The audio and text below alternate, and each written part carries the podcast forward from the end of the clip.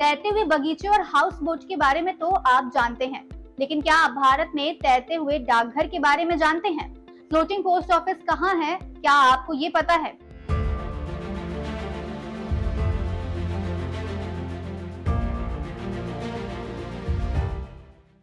Pride of India के इस episode में आज हम फ्लोटिंग पोस्ट ऑफ़िस के बारे में बताएँगे। साथ में ये भी बताएँगे कि ये भारत में कहाँ पर है। इसमें क्या क्या सुविधाएँ दी गई हैं? सैलानियों के लिए ये कितना खास है? क्या आप जानते हैं कि दुनिया की सबसे बड़ी डाक सेवा भारत में है? मैं क्या मेरे जैसे बहुत सारे लोग जानते हैं? लेकिन आप ये नहीं जानते होंगे कि करीब 500 साल पुरानी भारतीय डाक प्रणाली आज दुनिया की सबसे विश्वसनीय और बेहतर डाक प्रणाली में से पहले स्थान पर है। भारत में एक लाख पचपन हज़ार पंद्रह पोस्ट ऑफ़िस हैं। हर एक पोस्ट ऑफ़िस सात हज़ार से ज़्यादा लोगों को सेवा देती है। भारत में एक ऐसा पोस्ट ऑफ़िस भी है जो पूरी दुनिया में शायद अपनी तरह का अकेला है। जी हाँ आज हम फ्लोटिंग पोस्ट ऑफ़िस की बात कर रहे हैं, जो हर साल करीब 900 करोड़ चिट्ठियों को भारतीय डाक द्वारा घर घर तक पहुंचाता है। ये तैरता हुआ पोस्ट ऑफ़िस धरती का स्वर्ग कहे जाने वाले जम्मू कश्मीर में है। जम्मू कश्मीर में जहाँ शाम होते ही सड़कों पर सन्नाटा छा जाता है वहीं श्रीनगर में डल झील के किनारे बना डाकघर। रात को भी खुला रहता है। वैसे लगभग छह साल पहले तक ये डाकघर बुरी हालत में था, क्योंकि इसकी इमारत जर्जर हो चुकी थी। दीवारों की रंग बेरंग और जाले लगे थे। लेकिन श्रीनगर के इस 24 घंटे खुले रहने वाले पोस्ट ऑफ़िस को नई ज़िंदगी देने वाले यहाँ के post master general John Samuel थे। जॉन ने आते ही इसकी सफ़ाई की ज़िम्मेदारी ली। उन्हीं की कोशिशों की वजह से आज ये पोस्ट ऑफ़िस एक पर्यटन के केंद्र के रूप में उभरा है।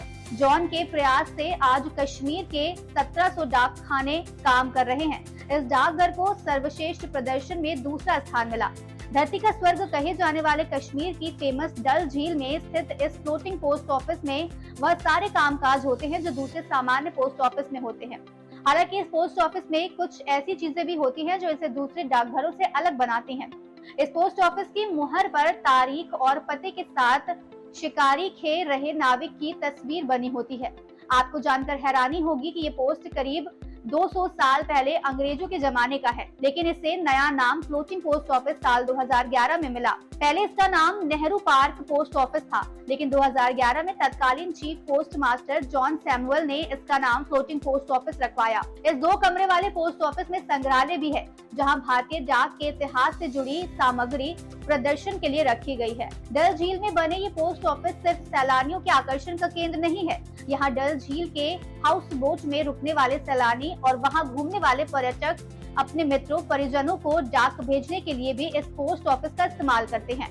वहीं यहाँ के रहने वाले लोग डाकघर की बचत योजनाओं का भी लाभ उठाते हैं और अपनी मेहनत की कमाई इसमें जमा करते हैं।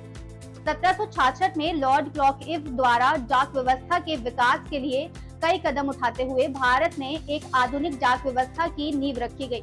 इस संबंध में आगे का काम वॉरेन हेस्टिंग्स द्वारा किया गया। उन्होंने सत्रह सौ चौहत्तर में कलकत्ता में पहले जनरल पोस्ट ऑफ़िस की स्थापना की। ये जीपीओ यानी जनरल पोस्ट ऑफ़िस एक पोस्ट मास्टर जनरल के अधीन कार्य करता था। फिर आगे, सत्रह सौ छियासी में मद्रास और सत्रह सौ तिरानवे में बम्बई प्रेसिडेंसी में जनरल पोस्ट ऑफ़िस की स्थापना की गई। वहीं आज़ादी के समय से देश भर में तेईस हज़ार तीन सौ चवालीस डाकघर थे। इनमें से उन्नीस हज़ार एक सौ चौरासी डाकघर ग्रामीण क्षेत्रों में और चार हज़ार एक सौ साठ शहरी क्षेत्रों में थे। आज़ादी के बाद डाक नेटवर्क का सात गुना से ज़्यादा विस्तार हुआ। आज एक लाख पचपन हज़ार डाकघरों के साथ भारतीय डाक प्रणाली विश्व में पहले स्थान पर है। इस बारे में आपकी क्या राय है? हमारे साथ ज़रूर शेयर करें। साथ ही इस तरह की दूसरी रोचक जानकारियों के लिए हमें फॉलो करते रहें।